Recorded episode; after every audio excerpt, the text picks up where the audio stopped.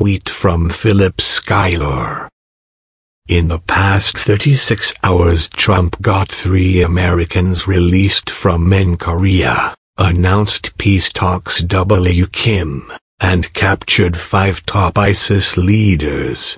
Did Dems congratulate him? No, they aren't capable of that because all they can do is hate him, no matter what. That's what TDS does to a brain.